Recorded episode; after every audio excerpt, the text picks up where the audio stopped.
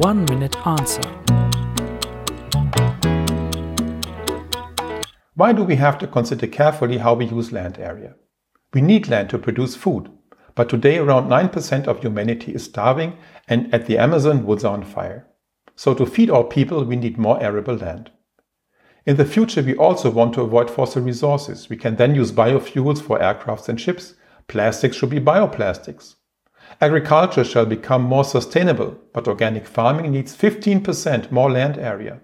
Also, more space should be given to biodiversity.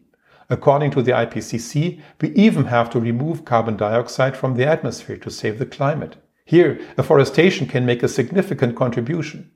For all this, we need more fertile land, but that does not exist. Yet, agriculture has actually doubled its productivity in the last 40 years. Unfortunately, the rapid growth of world population has literally eaten up much of this agricultural progress. Despite these increasing demands, agriculture can do all this for us. However, one prerequisite is that we stop eating animal based food. This is because today we produce animals on 80% of our agricultural land, but they provide only 18% of our calories. Animal production is thus extremely inefficient. Only if we avoid this inefficient production, we will have a chance to sustainably produce all we need for a good life for all people on this earth on the available land area.